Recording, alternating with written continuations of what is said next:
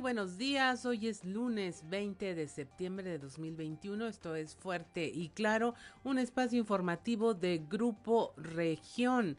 Saludamos esta mañana a quienes nos acompañan a través de nuestras diferentes frecuencias en todo el estado, por la 91.3 de FM en la región sureste, la 91.fm de las regiones centro, centro desierto, carbonífera y cinco manantiales, por la 103.5 FM la región laguna de Coahuila y de Durango, por la 97.9 FM la región norte de Coahuila y el sur de Texas y por la 91.5 FM más al norte Ciudad Acuña, Jiménez y del Río en Texas. Un saludo también a quienes nos siguen a través de las redes sociales por la página de Facebook Región Capital Coahuila. Mi nombre es Claudia Olinda Morán y estos son los titulares de hoy inicia la movilización de más de 18 mil migrantes, tal como fue autorizado, eh, anunciado por las autoridades norteamericanas desde el sábado. Se inició con la reubicación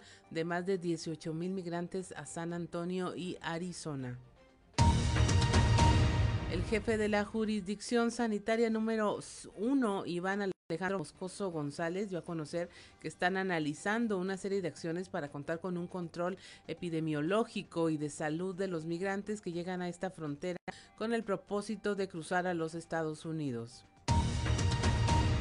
Una mujer eh, procedente de Haití dio a luz en un autobús a la altura de Castaños. Aunque el recién nacido se encuentra bien, la madre junto con su pequeño fueron transferidos a la clínica 7 ya que ella dio positivo a COVID-19. Investigan a los posibles responsables del incendio en un salón de fiestas. Esto luego de que la noche del viernes, mientras se celebraba una boda en el Centro Social Fontana, Fortana, eh, se incendiara ante un presunto incumplimiento de contrato en cuanto al uso de pirotecnia. Fue un flashazo divino, dijo el obispo de Saltillo, esto luego de que durante la consagración de una celebración eucarística, una misa de sanación que se realizó el martes en la parroquia San Martín de Porres, ocurrió una supuesta manifestación divina cuando el presbítero José Francisco Burguet elevó la hostia donde se pudo eh, observar una luz incandescente, un reflejo, lo que muchos usuarios de redes sociales calificaron como un milagro. La Secretaría del Trabajo organizará cuatro ferias del empleo más en lo que resta del año en diversas regiones del estado, dijo su titular Nasira Sokbi Castro. Coahuila cerrará el cuarto año de gobierno con los proyectos y obras públicas anunciados. Esto lo anticipó el gobernador Miguel Riquelme. Y finalmente, los talleres del DIF Saltillo son un espacio de creatividad y desarrollo. Gracias al impulso que se ha dado durante su administración, el alcalde Manolo Jiménez eh, en el Centro de Desarrollo Laboral y Artístico del DIF en la ciudad se ha logrado impulsar el desarrollo personal y emprendimiento de cada uno de los asistentes. Esta y otra información hoy en Fuerte y Claro comenzamos.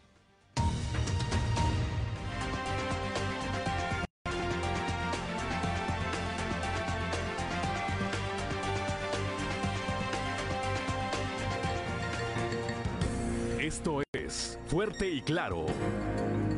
Transmitiendo para todo Coahuila. Fuerte y Claro. Las noticias como son. Con Claudio Linda Morán y Juan de León.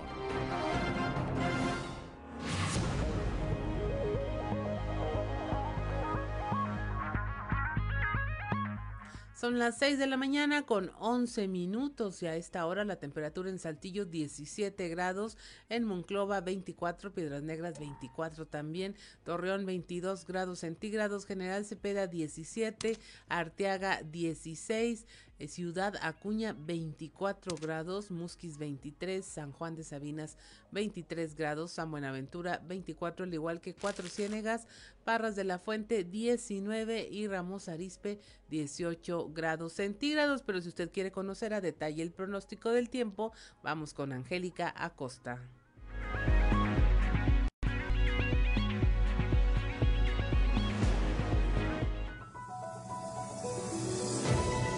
El pronóstico del tiempo con Angélica Acosta.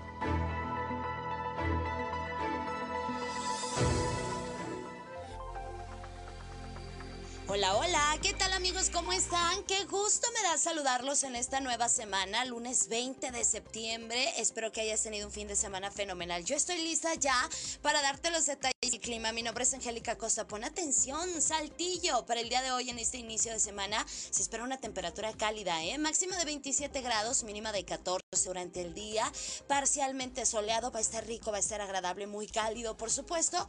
Y por la noche, un cielo totalmente claro. 0% la posibilidad de precipitación ahí para Saltillo. Nos vamos hasta Monclova como ya es costumbre, por supuesto, temperaturas muy cálidas. 38 grados se espera para este lunes que marque el termómetro ahí en Monclova, mínima de 24 durante el día, principalmente soleado, muy, muy caluroso, por supuesto, y por la noche un cielo totalmente claro. De igual manera, cálido por la noche. La posibilidad de precipitación, 0% ahí para Monclova. Vámonos hasta Torreón, también caliente el termómetro por aquel rumbo, 38 grados como máxima para este lunes, mínima de 21 durante el día, muy caluroso un cielo totalmente soleado, por supuesto, y por la noche un cielo totalmente claro. 0% la posibilidad de chubasco, de lluvia o de tormenta ahí en Torreón, Coahuila. Nos vamos hasta Piedras Negras. También temperatura muy cálida para este lunes. Fíjate nada más que el termómetro se espera que alcance una máxima de 40 grados centígrados, 40 grados centígrados y mínima de 24 durante el día.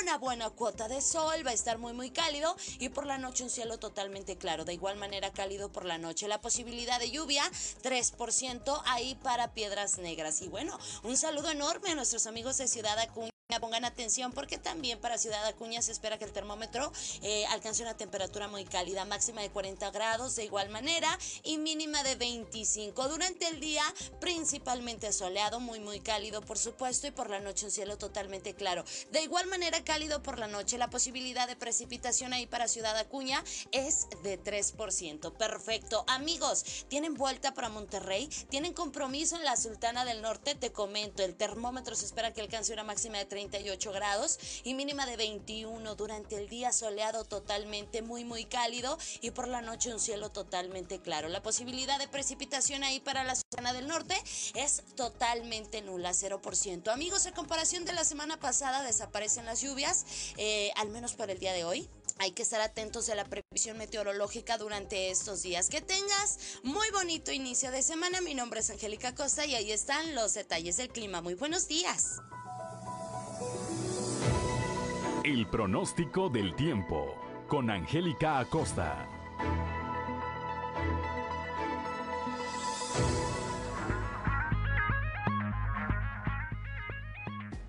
6 de la mañana con 15 minutos. Hoy es lunes 20 de septiembre, pero si usted quiere saber qué ocurrió un día como hoy, vamos a las efemérides con Ricardo Guzmán. 1, 2, 3 o'clock, 4 o'clock, rock. ¿Quiere conocer qué ocurrió un día como hoy? Estas son las efemérides con Ricardo Guzmán. Un día como hoy, pero de 1596, el capitán Diego de Montemayor fundó la ciudad de Nuestra Señora de Monterrey, en honor del entonces virrey de la Nueva España, Gaspar de Siga y Acevedo, conde de Monterrey. También, el 20 de septiembre pero de 1970, murió el fisiólogo mexicano Arturo Rosenbluth, quien junto a Norbert Wiener sentó las bases de la cibernética. Y un día como hoy, pero del 2009, la escritora y docente mexicana Beatriz Espejo fue galardonada con la medalla Bellas Artes por su notable contribución a la literatura mexicana.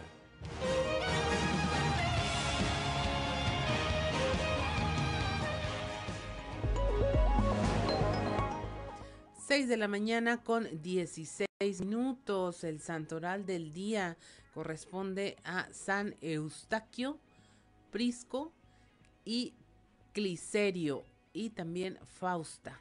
San Eustaquio, Prisco, Cliserio y Fausta. Si usted conoce a alguien que lleve estos nombres, felicítelo a la distancia y pues deseele lo mejor en este inicio de semana. Son las 6 de la mañana con 17 minutos. Es momento de irnos a los deportes con Noé Santoyo. Resumen Estadio con Noé Santoyo.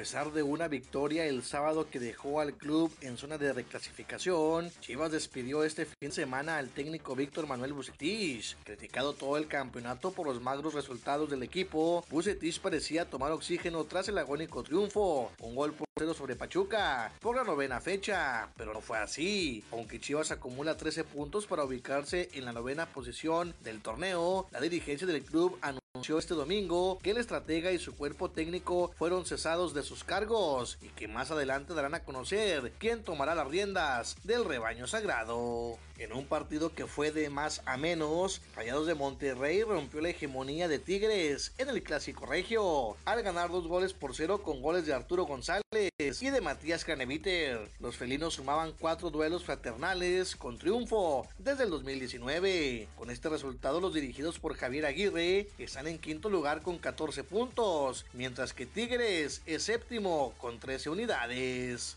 Los guerreros del Santos Laguna estaban contra las cuerdas este pasado domingo ante Puebla, pero en el minuto 90, gracias a una jugada del equipo, Alessio da Cruz encontró el gol que cerró el empate en casa y evitó un tropiezo como el de la League's Cup. La franja se había aplicado, luchó en cada palmo del terreno, pero una vez más le hicieron un gol de último minuto. Puebla consiguió ponerse en ventaja a los 51 con un remate de cabeza de Manuel Gularte en complicidad con Gibran Que midió mal el rebote y el balón se deslizó a la portería para el 1 a 0. La franja se plantó bien en el terreno de juego, dominó la mayor parte del encuentro. Sin embargo, Santos rescató el empate. Las Águilas del América continúan como líderes del torneo con 20 unidades, al igual que Toluca. Después le siguen Atlas con 16 y León con 15. Monterrey cosecha 14 puntos. Atlético San Luis 13, al igual que Cruz Azul y Tigres. El tentativo calendario 2022 de la Fórmula 1 se ha filtrado y se da a conocer que el Gran Premio de México está pactado para el 30 de octubre, en lo que sería la carrera número 21 del calendario, mismo que tendrá la incursión de otro Gran Premio en los Estados Unidos, en Miami, como la esperada novedad. El dominicano Fernando Tatis Jr. dejó caer un elevado de no ganado con las bases llenas en el jardín central y luego lanzó a home, lo que derivó en una primera entrada de 5 carreras y los Cardenales de San Luis vencieron 8 carreras por 7 a los Padres de San Diego este domingo para ligar 8 victorias. El grave error de Tatis Jr. y su mala decisión de lanzar a home en lugar de a segunda o tercera base para forzar los corredores sucedieron un día después de tener una fuerte discusión en el dogout con su compañero Manny Machado. El abridor de San Diego, Jay Carrieta, vio acortada su labor y dejó el montículo debido a una lesión poco después del error. Resumen Estadio con Noé Santoyo.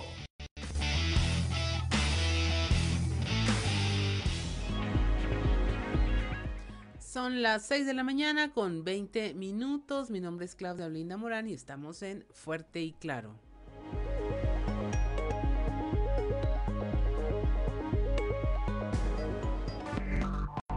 Enseguida regresamos con Fuerte y... Regresamos a Fuerte y Claro y mire, hoy lunes 20 de septiembre el tipo de cambio promedio del dólar en México es de un dólar por 19 pesos con 94 centavos a la compra, 19 con 70 a la venta, 20 pesos con 18 centavos y es momento de irnos a un resumen de la información nacional. La tercera ola de COVID se derrumba en México. Registra una nueva caída ahora del 26% en el número de casos. De acuerdo con la Secretaría de Salud, al iniciar esta nueva semana epidemiológica, la curva tuvo una reducción del 26% respecto a la semana previa, con lo que se cumplen cinco semanas de ir a la baja. Aumenta el precio del gas LP a partir de ayer domingo. El precio del gas licuado de petróleo, el LP, tendrá un incremento según la lista de precios máximos semanales publicada por la Comisión Reguladora Energética, la cual comienza a partir de este lunes. El costo promedio nacional del gas que se vende por kilo se ubicó en 24 pesos con 50 centavos, monto que se tradujo en un aumento de de 54 centavos respecto a la semana que eh, anterior. Según la lista, el promedio nacional del gas LP que se comercializa por litro es de 13.23, dato que representa un alza de 2 pesos del 2.24%. En Querétaro desalojan a familias y turistas en Tequisquiapan por desborde de una de la presa Centenario y el escurrimiento del río San Juan, eh, que se encuentran ya al 107% de su capacidad. Un centenar, centenar de personas entre familias y turistas de la zona han sido evacuadas durante la madrugada. Personal de protección civil utilizó lanchas para sacar a niños y personas de la tercera edad que se encontraban en hoteles de este pueblo mágico. Alrededor de 80 eran quienes se encontraban como huéspedes en tres hoteles ubicados en la zona centro de este lugar. Mujeres afganas refugiadas pasean en bici por la Ciudad de México, acompañadas de decenas de ciclistas. Las jóvenes acudieron con el cabello suelto al Monumento a la Revolución en el centro de la Ciudad de México para este recorrido en su honor, organizado por autoridades locales y bautizado como México las abraza. Acapulco Guerrero se llena de basura ante el paro de recolectores. Montañas de basura se acumulan en colonias y sitios turísticos de este puerto tras el paro de labores de la empresa contratada por el municipio, esto por la falta de pago. La alcaldesa Adela Román Ocampo pidió paciencia a la ciudadanía y su solidaridad en lo que se restablece el servicio de recolección de desechos. Habrá luna llena, la llamada luna llena de maíz. En lo que resta del 2021 ocurrirán una serie de fenómenos astronómicos. Uno de ellos es la luna llena de maíz que iluminará el cielo la noche de hoy lunes. La mejor hora para observarla será desde el atardecer de este lunes 20 de septiembre y hasta el amanecer del martes 21, es decir, durante toda la noche y si el cielo no está nublado bastará con asomarse al cielo para ver este satélite iluminado desde cualquier parte del país. Y finalmente, una riña en el penal de Sinaloa deja tres personas muertas. Un enfrentamiento en un módulo del centro de ejecución de las consecuencias jurídicas del delito ubicado en Culiacán dejó como saldo tres internos muertos. El teniente coronel Cristóbal Castañeda Camarillo, secretario de Seguridad Pública del Estado, informó que la riña inició cerca de las nueve de la noche del sábado, cuando uno de los reos sacó un arma de fuego y disparó contra sus compañeros matando a dos de ellos. Y hasta aquí la información nacional y es momento de irnos a nuestra portada del día. Y mire, en nuestra edición impresa del periódico Capital, un medio de grupo región, nuestra portada principal es el traslado de los migrantes a San Antonio, Texas. Ellos van a ser repatriados en avión. Este eh, movimiento inició el fin de semana con la movilización de 18 mil migrantes que permanecieron en Ciudad Acuña. Se irán a San Antonio, Texas y Arizona, donde serán repatriados a sus respectivos países a través de vuelos comerciales. También tenemos como una mujer eh, procedente también de Haití, dio a luz en un autobús rumbo a Monclova. También ella y su bebé dieron positivo a COVID-19 y está siendo atendida en la clínica 7 del IMSS en la ciudad de Monclova. También le hablamos de este supuesto milagro que fue un flashazo divino, dijo el obispo de Saltillo, Hilario González. Dijo que se había tratado pues de un juego que hizo ahí la iluminación en la iglesia de San Martín de Porres durante una misa de sanación. También le tenemos eh, este incendio en un salón de eventos en Torreón. Se celebraba una boda y con el uso de la pirotecnia pues se provocó que se incendiara el salón en cuestión de minutos. Tendremos esta información a detalle más adelante. También tenemos el tema este de eh, cómo con todo y los recursos extraordinarios que ha implicado hacer frente a más de un año y medio de pandemia, aunados a importantes inversiones realizadas en el rubro de seguridad, Coahuila cerrará este cuarto año con los proyectos y obras públicas que se habían anunciado, esto con un gran esfuerzo por parte de la administración estatal, así lo informó el gobernador del estado Miguel Riquelme. Y también tenemos cómo continúan funcionando dando impulso a los emprendedores, los talleres del DIF Saltillo convertidos en un espacio de creatividad y desarrollo que impulsan el emprendimiento de quienes acuden a estos lugares, a estos centros comunitarios y a estos talleres. Son las 6 de la mañana con 31 minutos y es momento de irnos a nuestra columna política auditiva en los pasillos.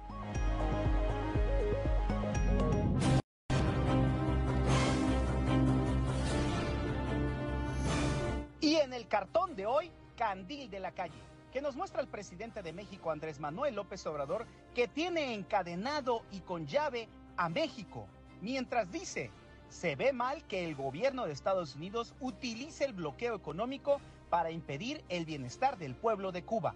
A lo que México responde, ¿a poco esto se ve muy bien? Una de las dependencias de las cuales es mejor no tener noticias es la que dirige el subsecretario de Protección Civil, Francisco Martínez Ábalos, donde ni ruido hicieron con la realización de 401 simulacros que involucraron a más de 20 mil participantes, la mayoría de ellos del ámbito privado, precisamente porque la fecha cayó en domingo y la burocracia toma su merecido descanso después de tanto sismo real durante las últimas semanas. El secretario de Educación Pública, Higinio González Calderón, debe andar muy atareado entre las clases presenciales, la hipervigilancia de la salud, la llegada del invierno y la devastación sufrida en muchas escuelas por la falta de uso. Y es que mientras el sindicato de maestros anticipa el regreso a las clases virtuales por la llegada del invierno, por otro, él mismo anticipa que para octubre el 90% de las escuelas estará en clases híbridas, aunque terminarán confinándose, como lo anticipan los maestros, en noviembre y diciembre. Cual tercera temporada de serie de televisión, el flashazo causado tras fotografiar una hostia en la iglesia de San Martín de Porres que causó tal revuelo en las redes sociales que mereció que el obispo de Saltillo, Monseñor Hilario González, lo definiera como un flashazo divino, para después decir que probablemente se trató de un efecto visual por las condiciones de iluminación del lugar y no de un flashazo celestial. La Secretaría del Trabajo está al pendiente del tema del outsourcing, a grado tal que están asesorando a los empresarios en problemas por adeudos con el SAT, IMSS e Infonavit, que pretenden hacer su registro como prestadores de servicios especializados u obras especiales, es decir, que como patrones ni siquiera estaban en orden con los pocos o muchos empleados de planta que tenían. Pero bueno, la secretaria del Trabajo, Nasira Sogbi, ya está al pendiente de apoyar a las empresas en esta ruda transición. El alcalde electo de Torreón, Román Alberto Cepeda González, ya agarró plumero y sacudidor para ir limpiando la casa. Anunció ya que impulsará cambios en la estructura del gobierno municipal, tanto en la reorientación como en la fusión de dependencias, todo en función del momento y las necesidades actuales del ayuntamiento. Ya será en las siguientes semanas cuando se afine todo lo concerniente a este planteamiento, aunque anticipó cambios en al menos cuatro direcciones del ayuntamiento.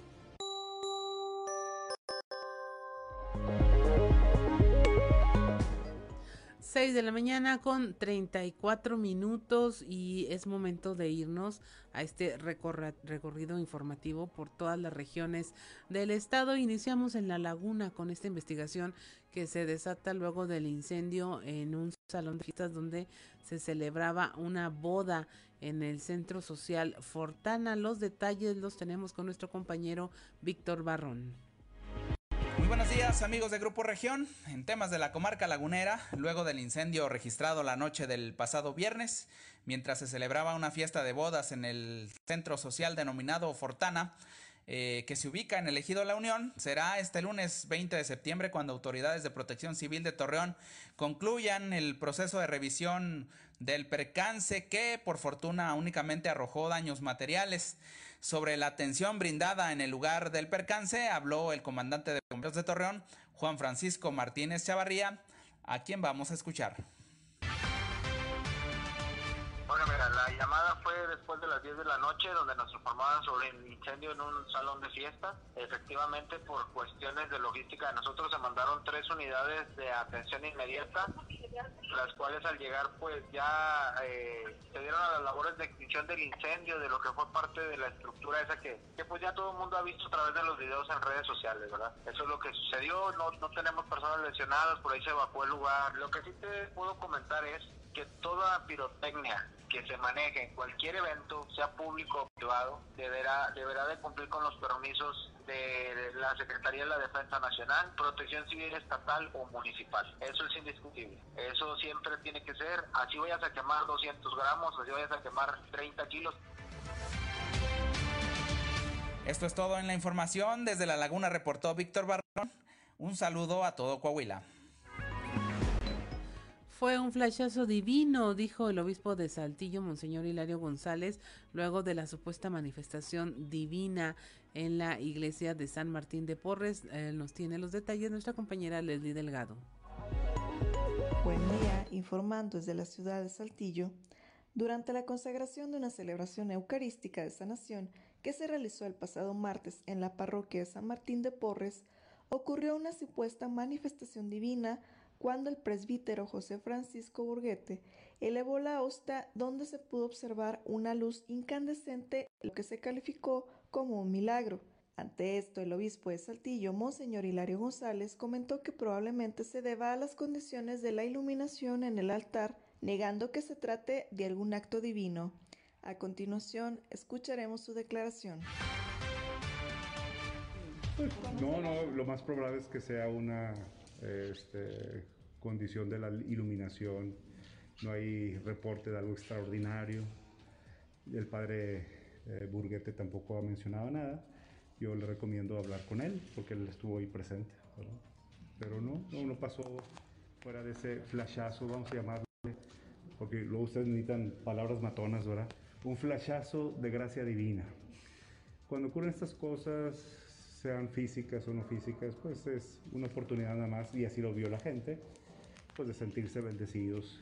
Lo que creemos que Dios está presente allí, ese es el milagro, que creemos que Dios está presente allí, brille o no brille. Si ahorita la gente en ese flachazo vio como una corroboración de su fe, bendito sea Dios, pero no pasa de ello la intervención y deseo que tengan un excelente día.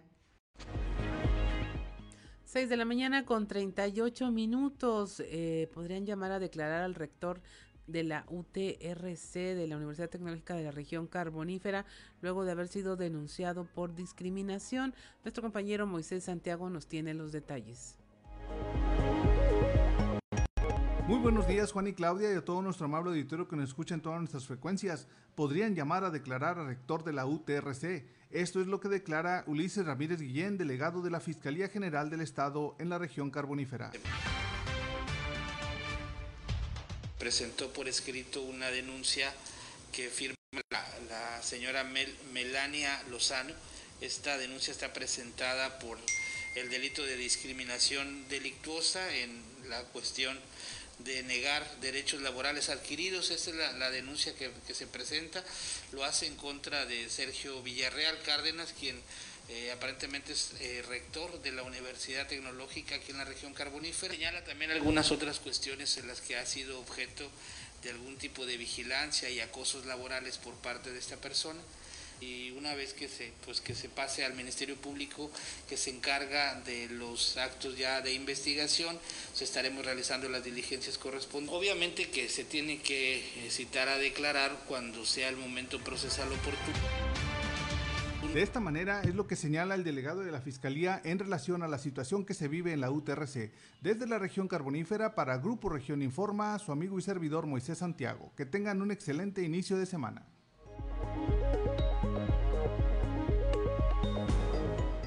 Son las 6 de la mañana con 40 minutos. Mi nombre es Claudia Olinda Morán y estamos en Fuerte y Claro.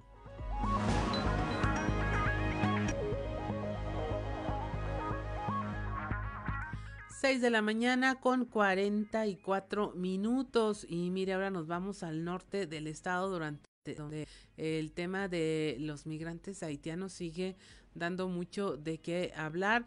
Van a eh, tener ya, están analizando una estrategia de control epidemiológico con los migrantes que llegan a Piedras Negras. La información con nuestra compañera Norma Ramírez.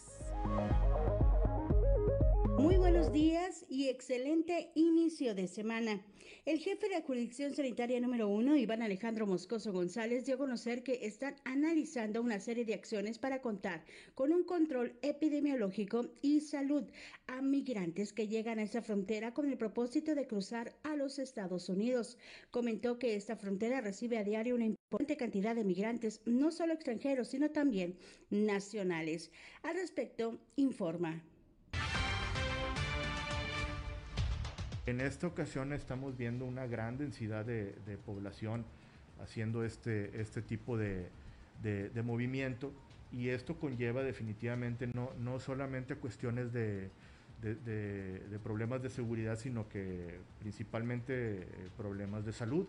Entonces, eh, se está platicando con, con, el Estado, se está platicando también con algunos departamentos a nivel federal de qué actividades se pudieran realizar para, pues principalmente prevenir algún tipo de, contagio. Eh, no solamente COVID, COVID es, es, lo que ahora nos, nos, preocupa en un, en un, corto plazo, pero también pudiéramos estar hablando de algunas otras enfermedades, enfermedades transmitidas por vector, enfermedades de transmisión sexual, eh, inclusive enfermedades crónico-degenerativas que pudieran ocasionar eh, que nos incrementen las solicitudes de los servicios de salud, que nos incrementen las demandas de hospitalización. Entonces, pues es algo en lo que estamos, eh, en lo que estamos trabajando. Para Fuerte y Claro, desde Piedras Negras, Norma Ramírez. 6 de la mañana con 46 minutos, 47 minutos. Eh, nuestra compañera Guadalupe Pérez nos trae esta historia. escuche con atención, una mujer procedente de Haití dio a luz en un autobús a la altura de Castaños. Aunque se encuentran bien, bueno, ella eh, junto a su pequeño fueron transferidos a la clínica 7 ya que ella dio positivo a COVID. La información con Guadalupe Pérez. Muy buenos días, excelente inicio de semana. En la región centro, una mujer haitiana dio a luz mientras abordaba un camión con rumbo a Acuña. El alumbramiento se dio a la altura del municipio de Castaño. Sobre esto nos habla el jefe de la Cuarta Jurisdicción de Salud, el doctor Faustino Aguilar Arocha. No, no, no fueron dos haitianos, nada más una señora que trabajo de parto, que se alivió a venir el autobús de los de frontera y se alivió antes de llegar a Castaños dan aviso y va la ambulancia con la señora ahí a, a Castaña, se bajaron a la señora con el con la bebita porque fue una niña y luego se fueron a la paz. Sí, sí, lo, la, la misma ambulancia sacó, los trasladó a la paro para, para checar y revisar a la señora todo. Entonces, ahí está, entonces la, señora nos dio positivo y la niña salió negativa. Siguió su viaje para, para, para Ciudad Cuya. No, ella sí es extranjera, ella pues, es, haitiana, trae todos sus documentos, trae su, su permiso, su visa, por decirlo así, para transitar aquí por el territorio nacional. No, no, no, no, no, no, no. En el, en el no, porque allá no hay ginecología ni pediatría. Entonces esta señora la, tenemos ahí, ya que nos dieron la, el visto bueno de los de el Seguro Social que trasladó aquí a la Clínica 7 del Seguro Social, al Block B, para que, que puedan atender los la ginecólogo, los ginecólogos que le pasen visita a la señora y los creíantes al bebé, aunque salió negativo, pero ahí se están checando hasta que se, hasta que sean de alta, cuando ya los consideren que están fuera de peligro y todo, ya los dan de alta. No, fíjate que afortunadamente nomás trae tos, pero no así grave o que esté otra cosa, no, afortunadamente.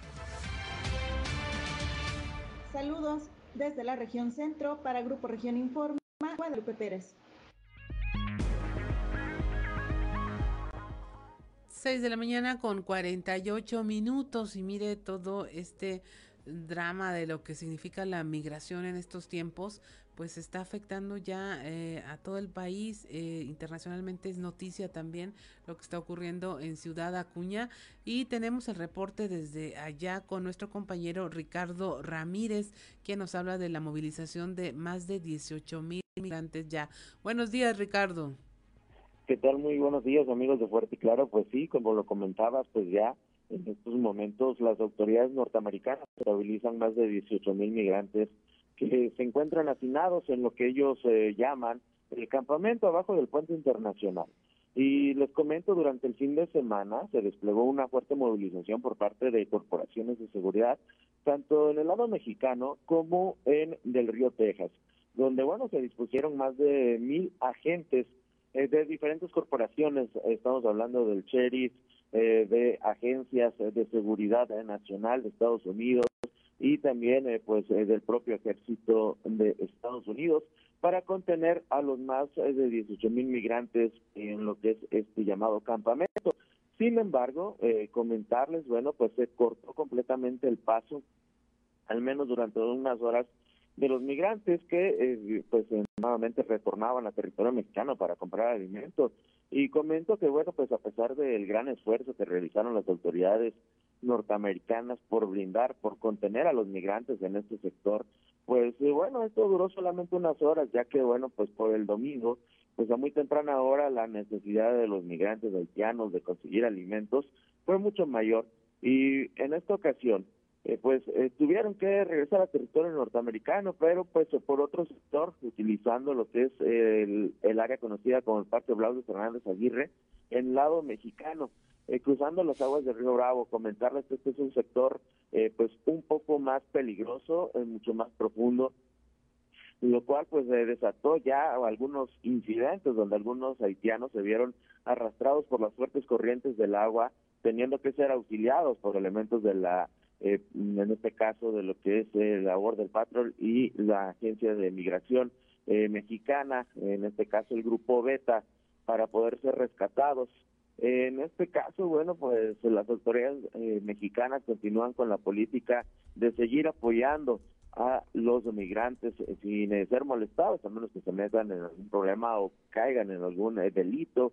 En este sentido, bueno, pues las autoridades mexicanas continúan solamente con recorridos de vigilancia y presencia en diferentes sectores cercanos a lo que son los márgenes del Río Bravo y pues en, en este nuevo sector, en este nuevo punto que se ha convertido en un cruce constante tanto para migrantes haitianos como migrantes de otros sectores.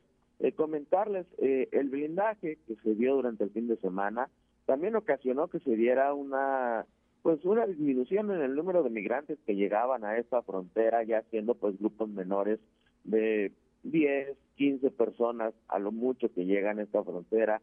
Y bueno, esto sí ha disminuido el flujo de migrantes que llegan al norte de Ciudad Acuña, precisamente pues esta Ciudad Acuña, eh, quienes pues también están siendo recibidos en el campamento en, en del Río Texas.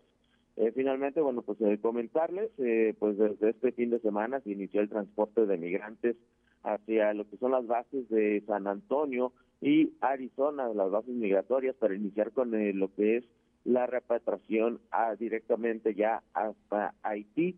se hablaba de que, bueno, pues el gobierno norteamericano había pues impedido o había suspendido los vuelos directos de repatriación para los migrantes haitianos sin embargo, pues debido a esta gran cantidad de migrantes y para tratar de pues, desahogar este gran número, pues se reactivó nuevamente, se, se dispusieron en estos momentos de 5 a 8 vuelos diarios que salen desde San Antonio hacia Haití para trasladar a todos los migrantes y algunos serán trasladados también a las a las bases migratorias de Arizona para ser procesados y determinar sí se les brinda el asilo político y o en este caso pues regresan directamente deportados hasta Haití, pero serán en mínimos los que se queden en territorio norteamericano. Así que pues aquí mi reporte sobre lo acontecido en Ciudad Acuña, en esta crisis migratoria que no tiene precedentes y también pues comentarles, eh, hablando de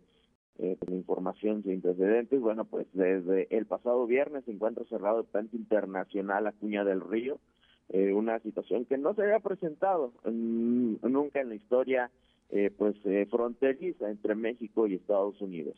Así es, Ricardo, y la verdad desde que observamos las imágenes que conseguiste de lo que estaba pasando, la noticia le ha dado la vuelta al mundo.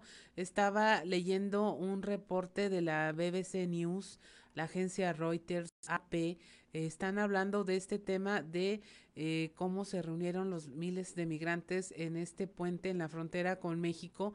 Se habla de la carencia de servicios, que son condiciones imposibles en las que se encuentran estos migrantes, eh, de cómo construyeron refugios eh, y cómo están usando el río para bañar, de lavar ropa, fotos de cómo caminan en la cortina de concreto para poder cruzar de un lado a otro. Se habla incluso de que en el campamento nacieron al menos dos bebés y de cómo lo que, lo que, lo que tú nos comentas, se cerró temporalmente el cruce eh, fronterizo para responder a las necesidades urgentes y de seguridad que representa esta ola migratoria en la que no solo hay migrantes haitianos, sino también cubanos. Tú hablaste con alguien de Venezuela, también hay nicaragüenses y eh, son... Eh, Gran parte de estas personas llegaron a Brasil y a otras partes de Sudamérica tras el terremoto de 2010 y ha sido una migración prácticamente hormiga. No vimos las grandes oleadas de personas eh, que nosotros vimos en la caravana migrante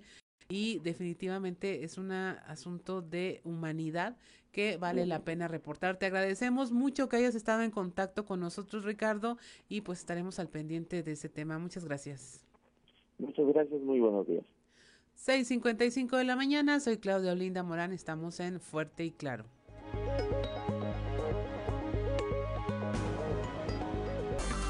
Seguimos en Fuerte y Claro.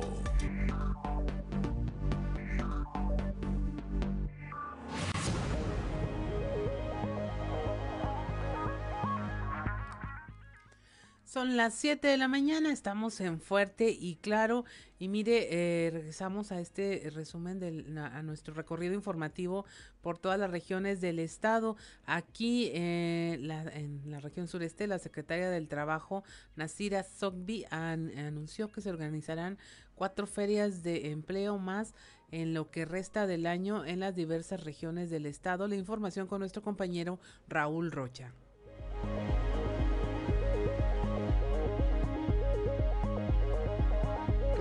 Compañeros? Buenos días. Esta es la información para el día de hoy. La Secretaría del Trabajo organizará cuatro ferias del empleo más en lo que resta del año en diversas regiones del estado, dijo su titular Nacida Saugbi Castro. Agregó que las siguientes ferias del empleo están planeadas para también hacerlas de manera presencial, como han sido en este año. Tenemos dos programadas ya en el norte. La próxima en Acuña y Piedras Negras, 28 y 30 vamos a estar 28 en Acuña, 30 en Piedras Negras. Luego tenemos una en octubre en San Buenaventura, en región centro, y luego eh, regresamos aquí a la región sureste para cerrar. Estamos viendo si es en Ramos o en Arteaga para cubrir toda la región. regresamos, bueno, obviamente durante la pandemia eh, hubo diferentes eh, factores, como ustedes saben, en donde las ferias de empleo fueron virtuales y no teníamos tanta afluencia en esas, en esas ferias virtuales, por eso regresamos ya a las presenciales a partir de marzo de este año.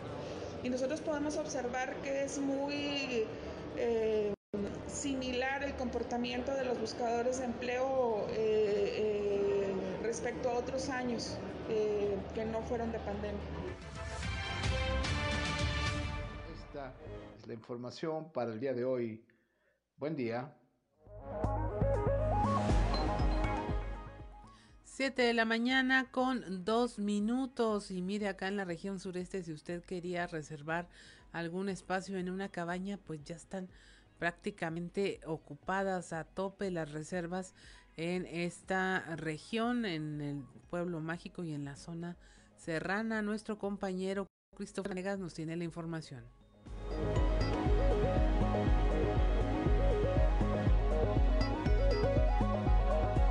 Hola, ¿qué tal? Muy buenos días compañeros, los saludo con mucho gusto a ustedes y a todos nuestros radio escuchan y déjenme platicarles que hablamos con el alcalde de Arteaga, Berardo Durán, quien nos dio a conocer que ya se encuentra al 90% de ocupación las cabañas para esta temporada invernal, lo que dijo que pues bueno, va a traer una gran derrama económica. Escuchemos. La verdad es que es, el municipio, pues eh, digo, desgraciadamente la pandemia, pero pues hay, hay, hay beneficios, ¿no?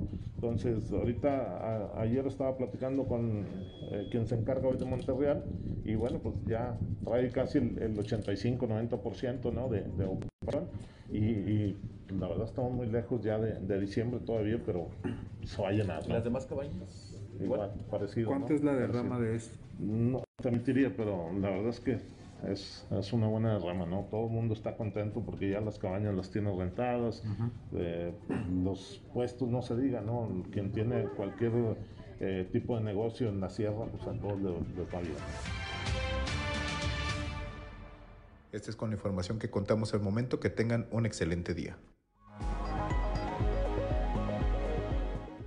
7 de la mañana con cuatro minutos y es momento de irnos a esta colaboración eh, llamada De todos los moles con Álvaro Moreira.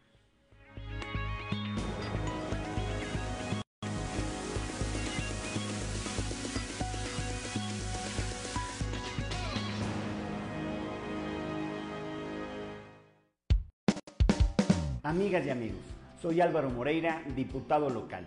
Estamos justo amigas y amigos, mes que se llena de colores patrios y aire festivo. Pero este mes también es el marco de una gran campaña que realiza el gobierno del estado para fortalecer la cultura del testamento. Este instrumento va a hacer paz y tranquilidad a las familias. Sin embargo, menos del 4% de la población en México tiene testamento. Son varias las razones por las que una persona no lo realiza como puede ser el costo o desconocimiento, pero también porque en algunos casos la ley impone requisitos o exigencias que se vuelven más un obstáculo. Un ejemplo de esto se presenta cuando quien desea hacer su testamento es una persona con discapacidad visual. En este caso, la ley de Coahuila señala que para poder otorgarlo con validez se requiere que en el acto participen además del testador tres testigos. En su momento, esta exigencia se concibió como un medio para proteger al testador, pero en la actualidad se presenta como una barrera para que estas personas puedan ejercer con plena autonomía e igualdad su derecho a testar. Se estima que hay 2.237.000 personas con discapacidad visual en México y más de 415.800 con ceguera. Todos ellos tienen reconocido como derecho fundamental el uso del braille como sistema de lectura y escritura. Por eso, con el fin de continuar abogando a favor de las personas con discapacidad, el pasado primero de septiembre presenté ante el Congreso una iniciativa que reforma el Código Civil del Estado con el fin de que puedan ejercer con plena autonomía y libertad su derecho a realizar su testamento en escritura braille. Tengo plena certeza de que con su aprobación esta medida seguirá impulsando un estado de respeto y protección para todos los coahuilenses, sin discriminación alguna. Me despido con la seguridad de que nos veremos la próxima semana para seguir compartiendo por esta plataforma diferentes temas de su interés y con ello cumplir uno de mis más grandes compromisos, estar cercano a ustedes. Sigamos cuidándonos y que Dios los bendiga.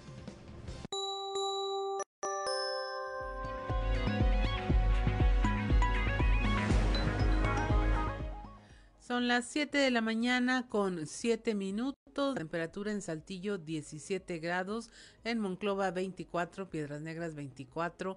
Torreón 22. General Cepeda 17 grados. Arteaga 16. Ciudad Acuña registra 24 grados. Musquis 23. San Juan de Sabinas 23. San Buenaventura 24.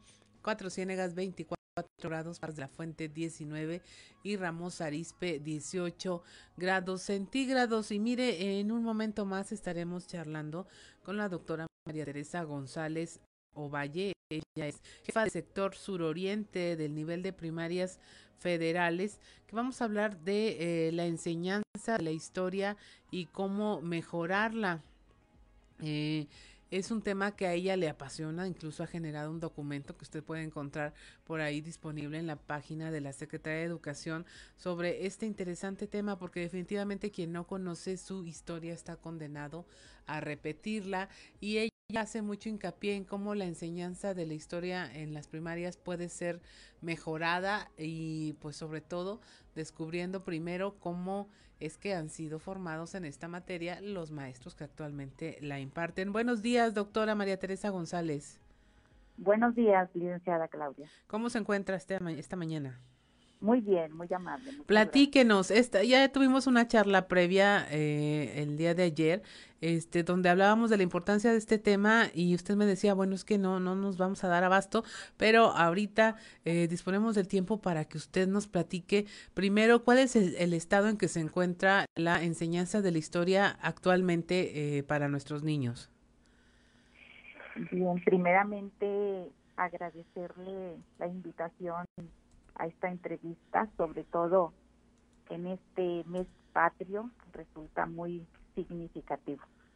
Aunque los acontecimientos históricos podríamos abordarlos en cualquier fecha y, en cualquier día del año. Pues efectivamente eh, los resultados educativos los resultados de aprovechamiento, los resultados de aprendizaje en la enseñanza de la historia, eh, pues han sido muy bajos, han sido muy bajos y esto pues nos preocupa y nos ocupa. Em, el, análisis este, es muy factorial, no podemos este, delimitarlo a un solo factor. Así es. entre, entre estos factores, eh, eh, pudiéramos señalar en primera instancia eh, la parte que corresponde al alumno. En este sentido, el esfuerzo, la dedicación, el compromiso que todo alumno debe de tener en su trabajo, en sus estudios, dedicar un tiempo a, a realizar lo que se le encarga en la escuela. Y, y, vemos que a veces eh, esa organización no está muy bien definida al interior eh, de los hogares y que eh, el alumno destina muy poco tiempo cuando lo destina a, a, preparar todo este trabajo este y digamos lo que en 20 minutos a veces lo saca y son horas frente al televisor viendo películas, series y en otras ocupaciones. Entonces, es, este tiempo no está muy bien organizado. Eh, y, y aquí es importante también señalar en estos multifactores también a los padres de familia que pueden apoyar también bastante con esto. Ajá. Eh, eh, eh el alumno tiene su propia responsabilidad, pero quiero señalar aquí un caso eh, muy importante. Tuvimos un alumno que sacó el primer lugar a nivel nacional en Olimpiada del Conocimiento.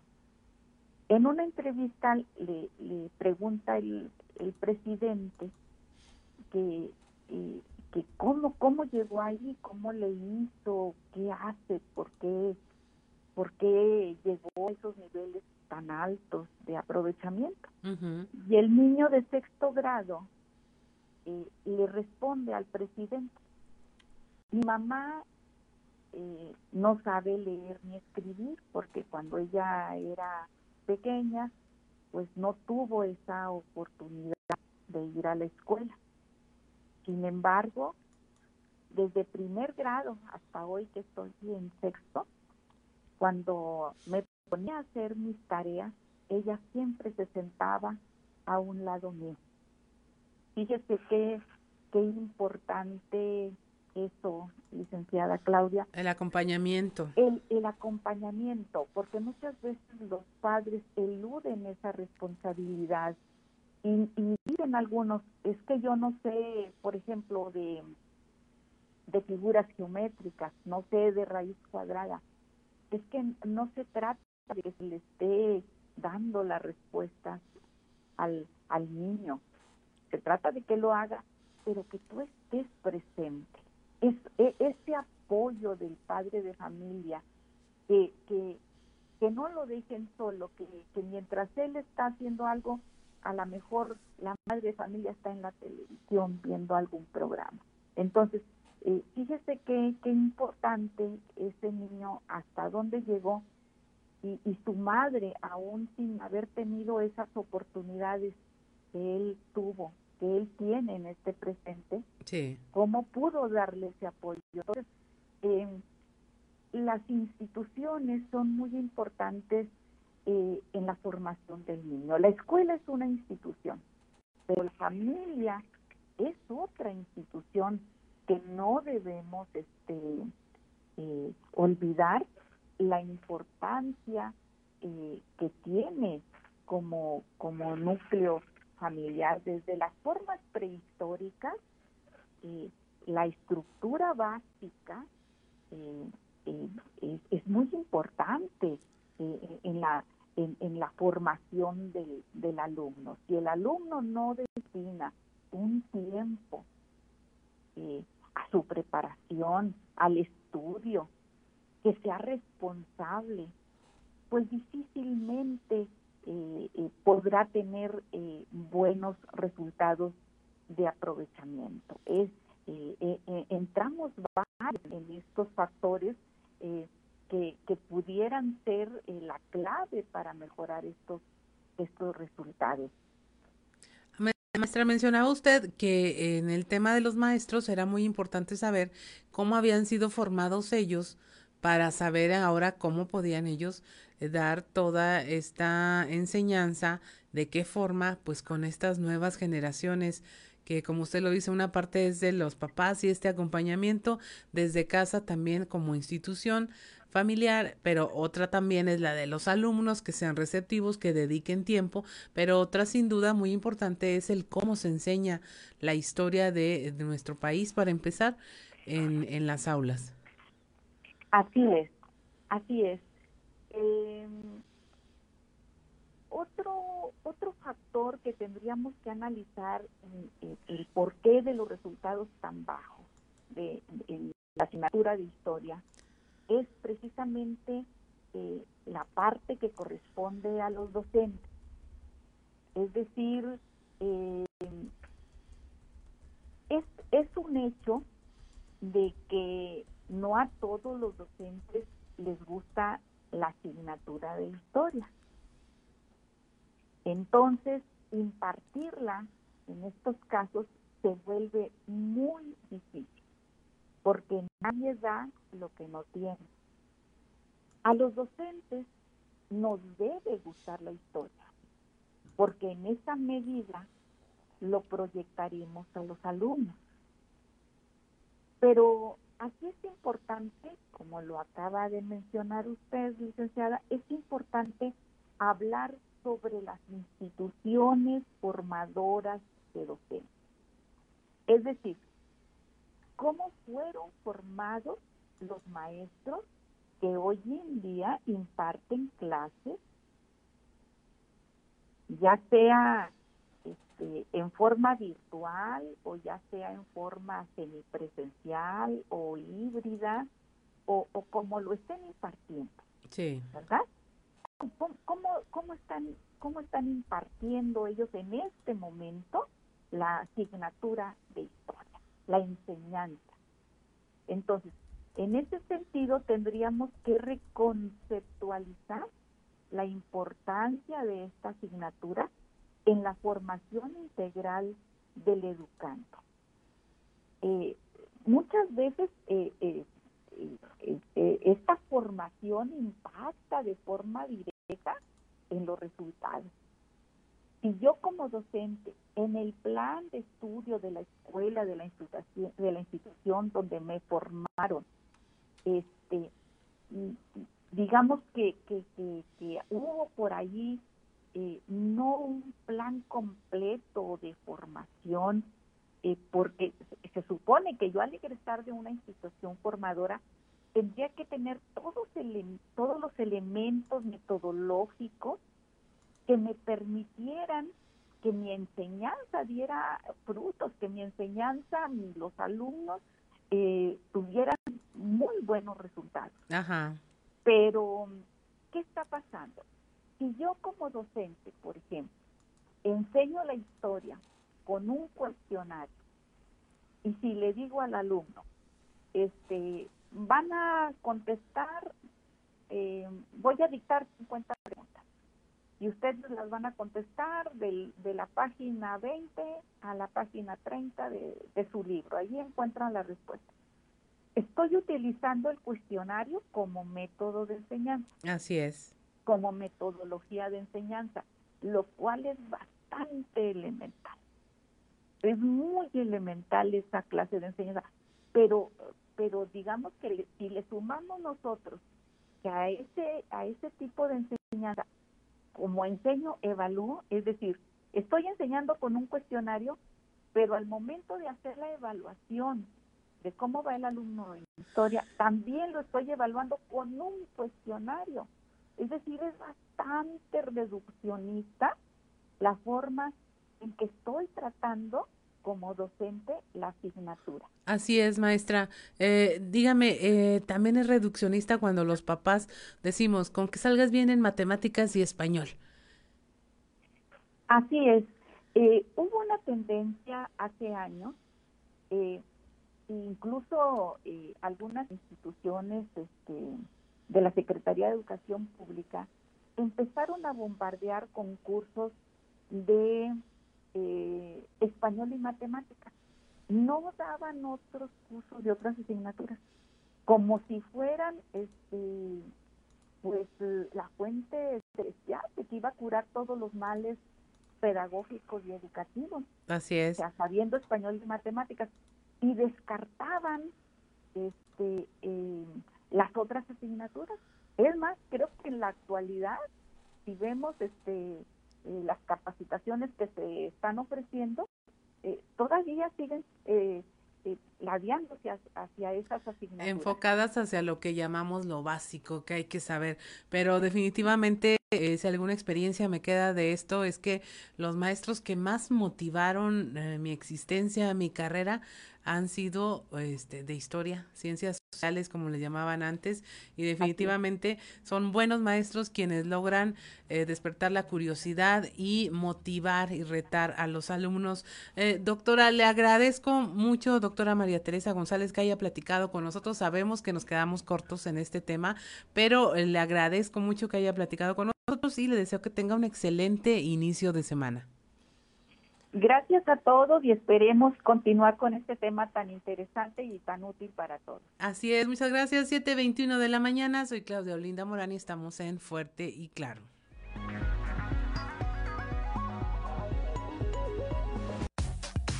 Trizas y trazos con Antonio Zamora. 7 de la mañana con 24 minutos, 25 ya, y es momento de conversar con don Antonio Zamora.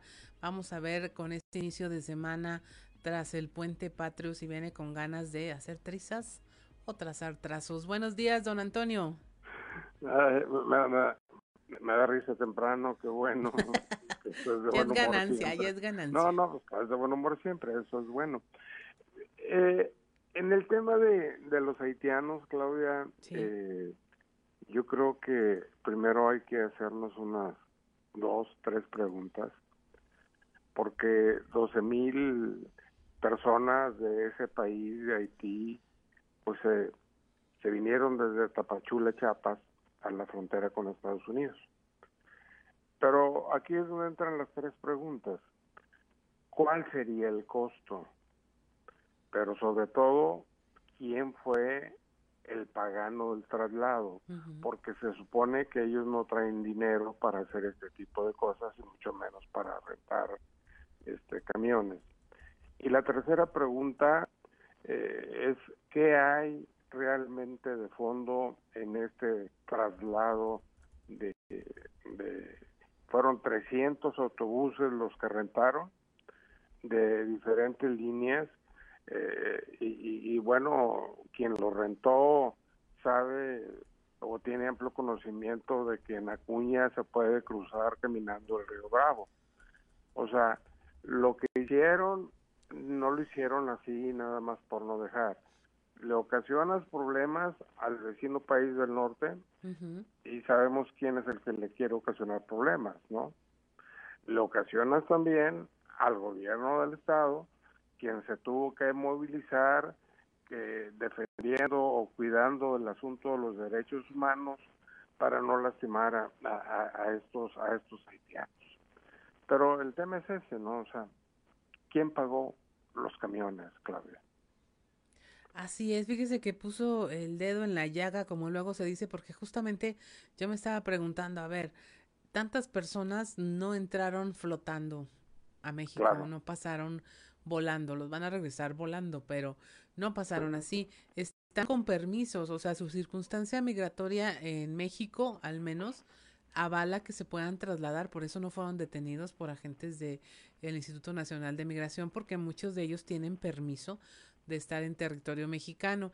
Entonces, suena una suerte de, en efecto, una burla muy macabra hacia el fenómeno migratorio eh, desprovisto de toda humanidad. Los dejas pasar por un país, los dejas llegar a la frontera para regresarlos a su patria de donde salieron porque tienen problemas eh, humanitarios muy fuertes y hay una lectura que es la otra lectura que usted nos da de a quién le están ocasionando problemas aparte de los propios eh, migrantes.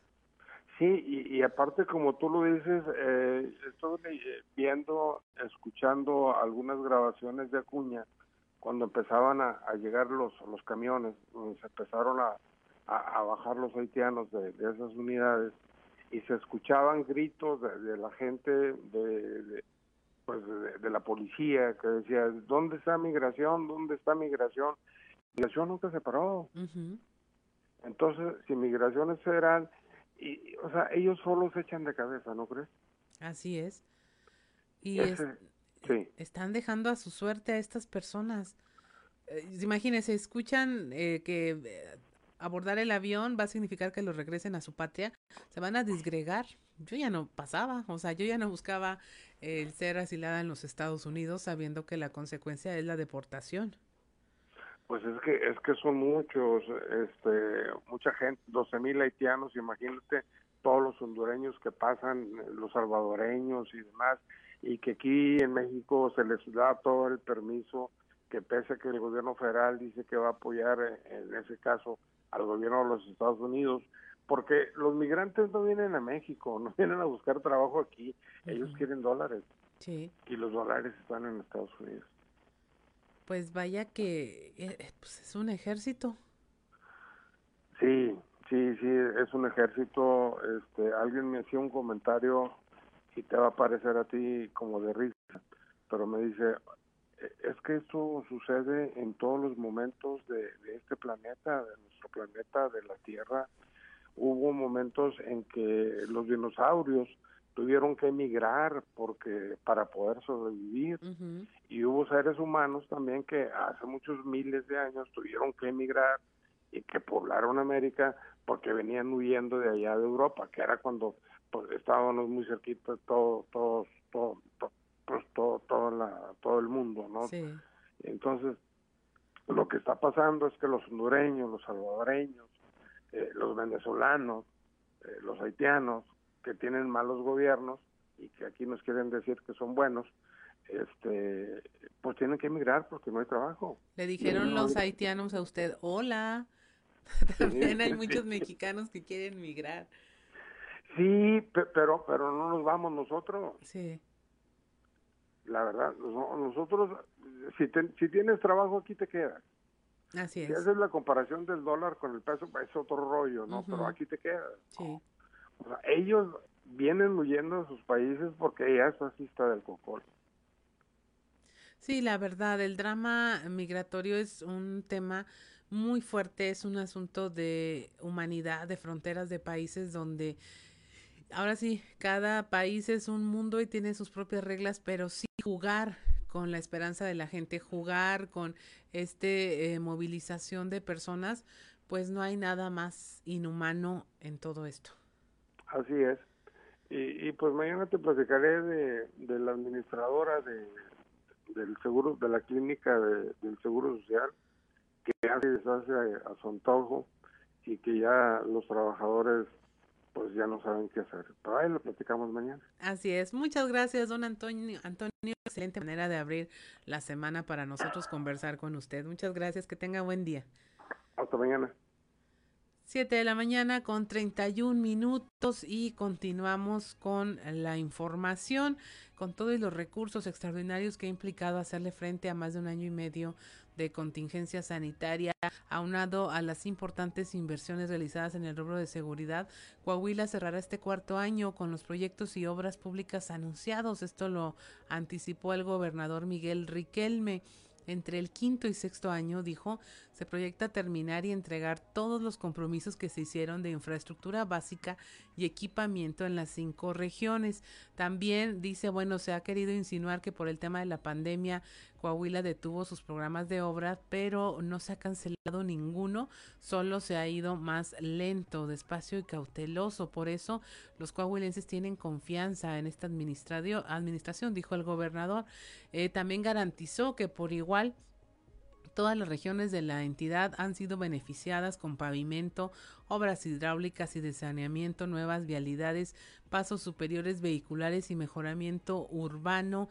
En general, esto con el apoyo de los alcaldes y las aportaciones realizadas por los empresarios a través del impuesto sobre nóminas.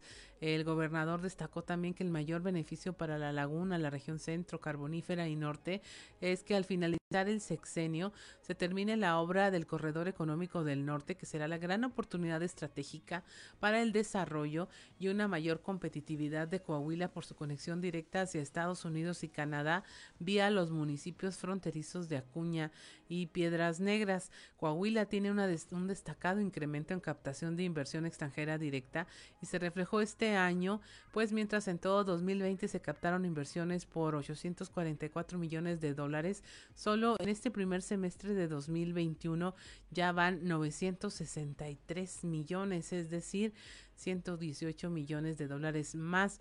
Y esto con Estados Unidos, que es el mercado más importante, de ahí que esta obra potencia todas las posibilidades al abrir la ventana al comercio exterior.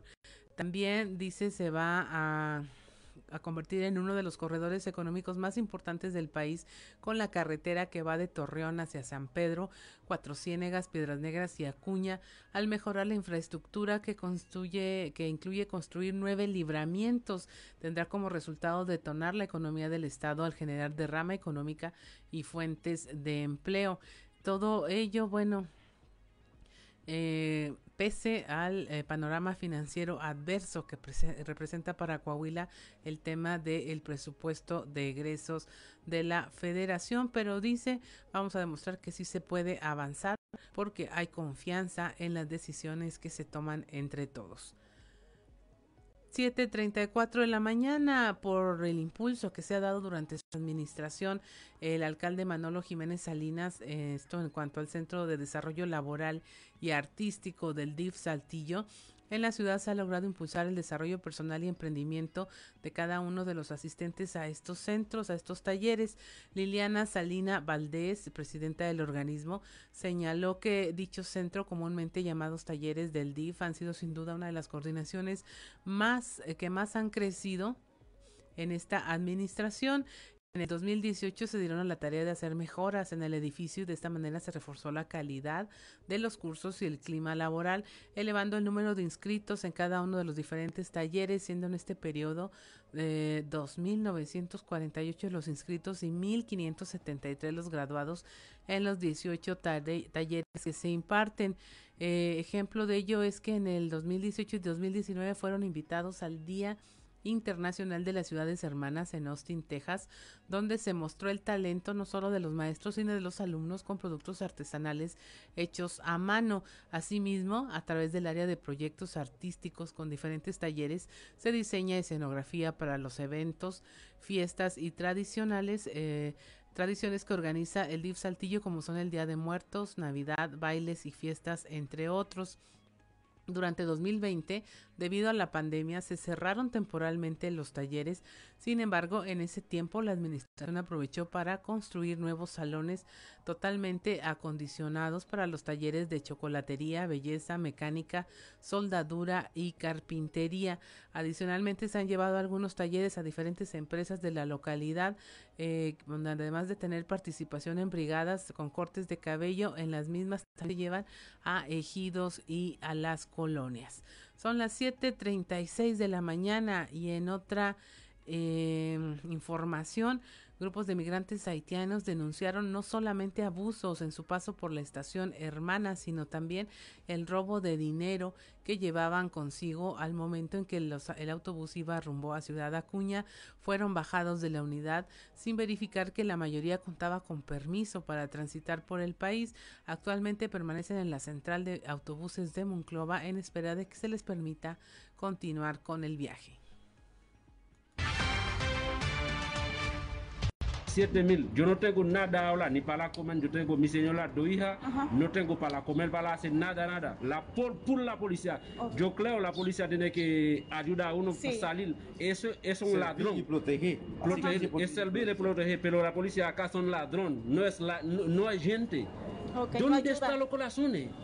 ¿Dónde está la corazón? Si usted deja no sacar, pero no saca la plata, no roba la plata. O sea, les quitaron su dinero, no les devolvieron el boleto. Nada, nada, nada, nada. Cuando suben el bus, no hablar de que los haitianos que tienen papel va a quitar, los que no tienen papel lo bajan. Nunca eso. No. o sea, a todos los bajaron. Sí, todos los ¿Y que si tiene papel, no tiene papel, todo en el mismo lado. Algunos tienen permiso de, de estar en el país. Sí, pero a mí tiene un papel, a mí está enferma y mi señora está enferma. Yo fui al médico, el médico da un papel a mí para que irme acá, Y hasta Acuña. Pero yo subí en Tumbis con el papel, pero algunos choferes mirando el papel y sí, bien, pero sin tan enfermo va a llevar. Y cuando llego, y la inmigración, la policía no habla nada, todo baja.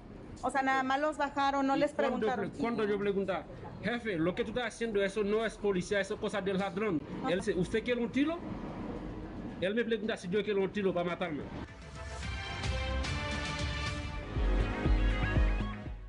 Siete de la mañana con 38 minutos, con 39 ya. Pues ahí lo tiene, ese es el drama migrante eh, que azota a todas las naciones que están en problemas y que definitivamente pues México se vuelve un embudo por donde tienen que pasar eh, por esta porosidad que tiene en sus fronteras, donde tiene que pasar todas las personas que van a la busca, a búsqueda de un futuro mejor.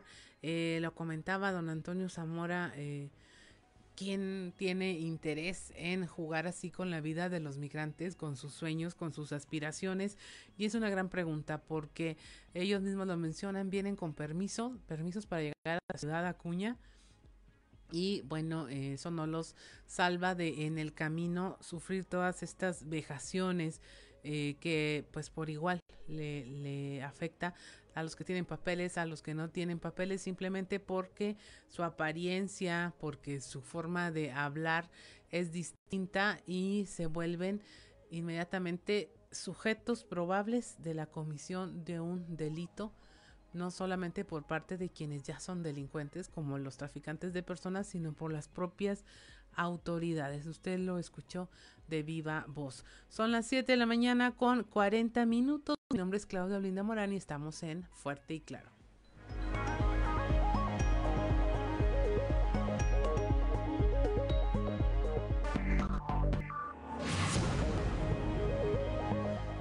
7 de la mañana, 7 de la mañana con 45 minutos y es momento de irnos a algo que vale la pena leer con Alberto Bortman.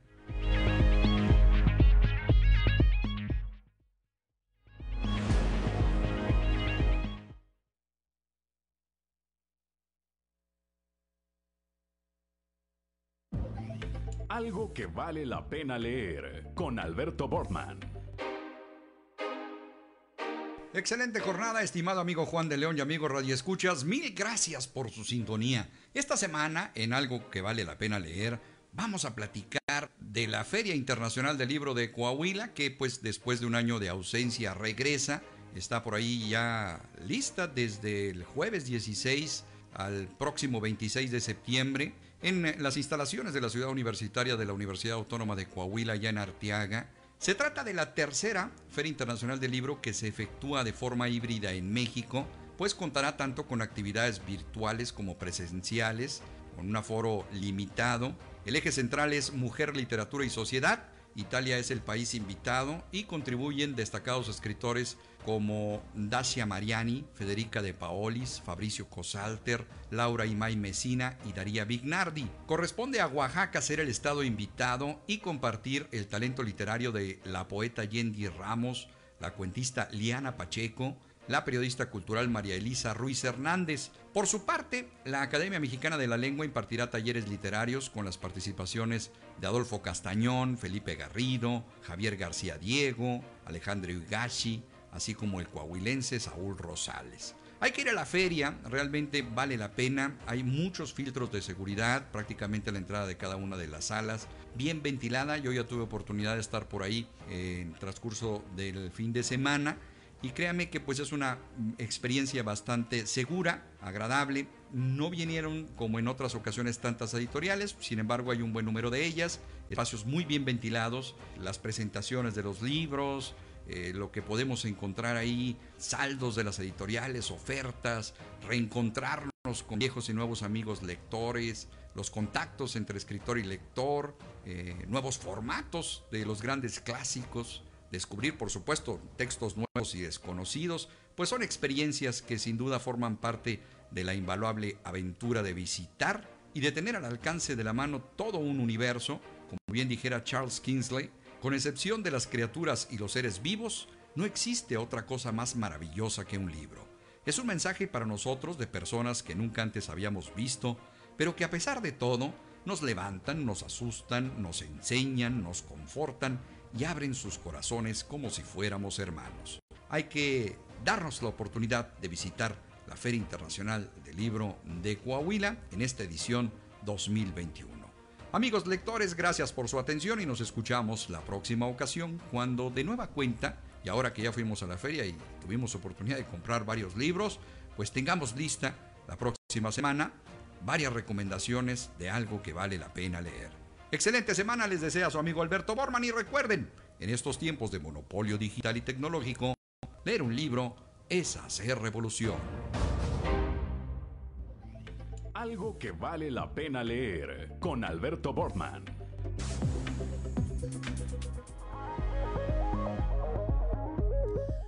7 de la mañana con 48 minutos. Miren, nos preguntan de la audiencia Juan Francisco de la colonia Anáhuac que si aún no se sabe cuándo se aplicará la segunda dosis a las personas de 30 a 39 años. Lo último que se publicó es que, bueno, este fin de semana pasado fue en Ramos Arispe, donde se abrió la convocatoria precisamente para este sector de la población de 30 a 39 años que se vacunaron a finales de julio, eh, pero hasta ahí.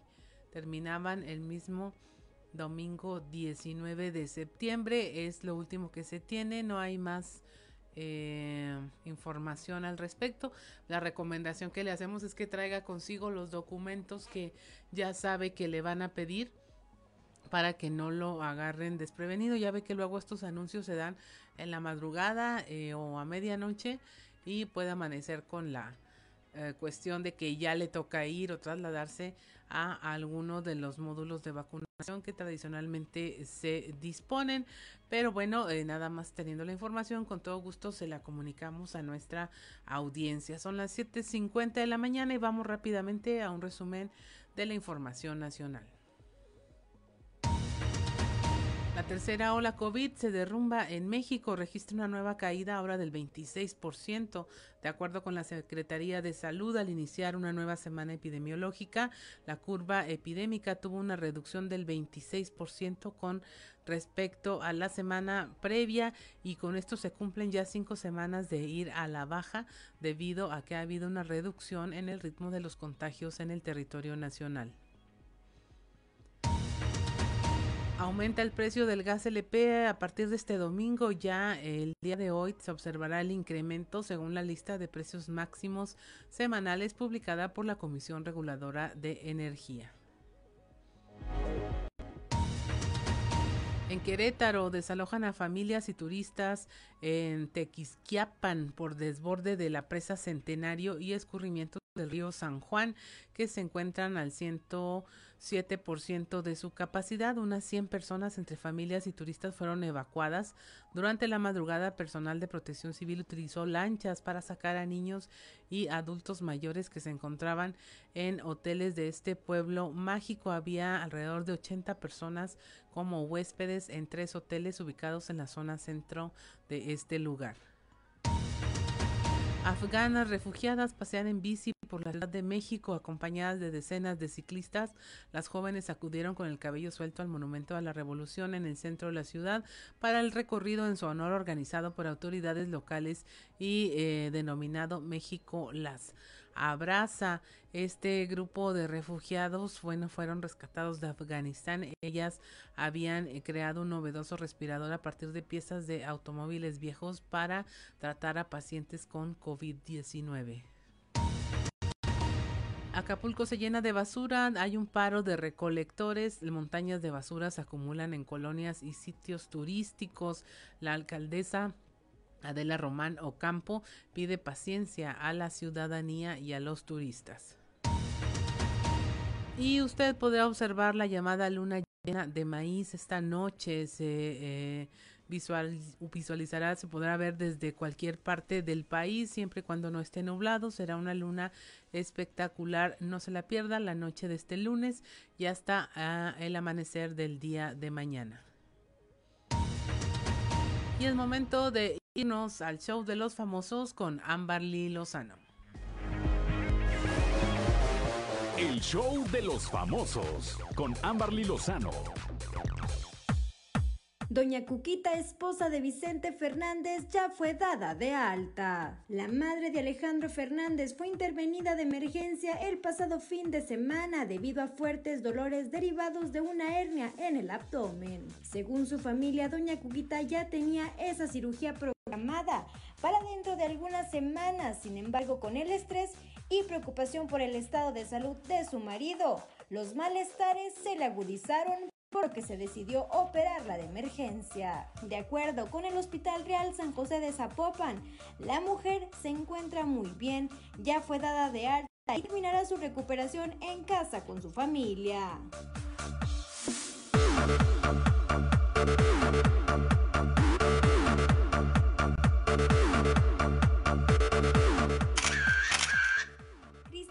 Castro está en Italia grabando tema escrito por el Papa Francisco. Actualmente Cristian Castro se encuentra en Italia, donde se prepara para grabar una canción muy especial. El cantante fue elegido para interpretar un tema escrito por el Papa Francisco. Cristian será el primer cantante mexicano en la historia en merecer ese privilegio.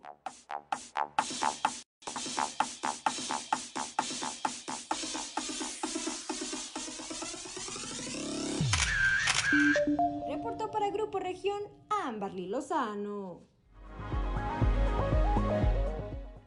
7 de la mañana con 54 minutos. Es momento de despedirnos. A nombre de todo el equipo de producción, le damos las gracias de que nos haya acompañado en este recorrido informativo y le invitamos a que se mantenga informado, como siempre lo decimos, que tome decisiones informadas, que vea todos los ángulos de una información para que usted pueda llevarlo como tema de conversación a su mesa, a su casa, con sus hijos, con su familia, para eh, formarse un criterio que es lo más importante, su propio criterio al respecto de todo el mundo que nos rodea.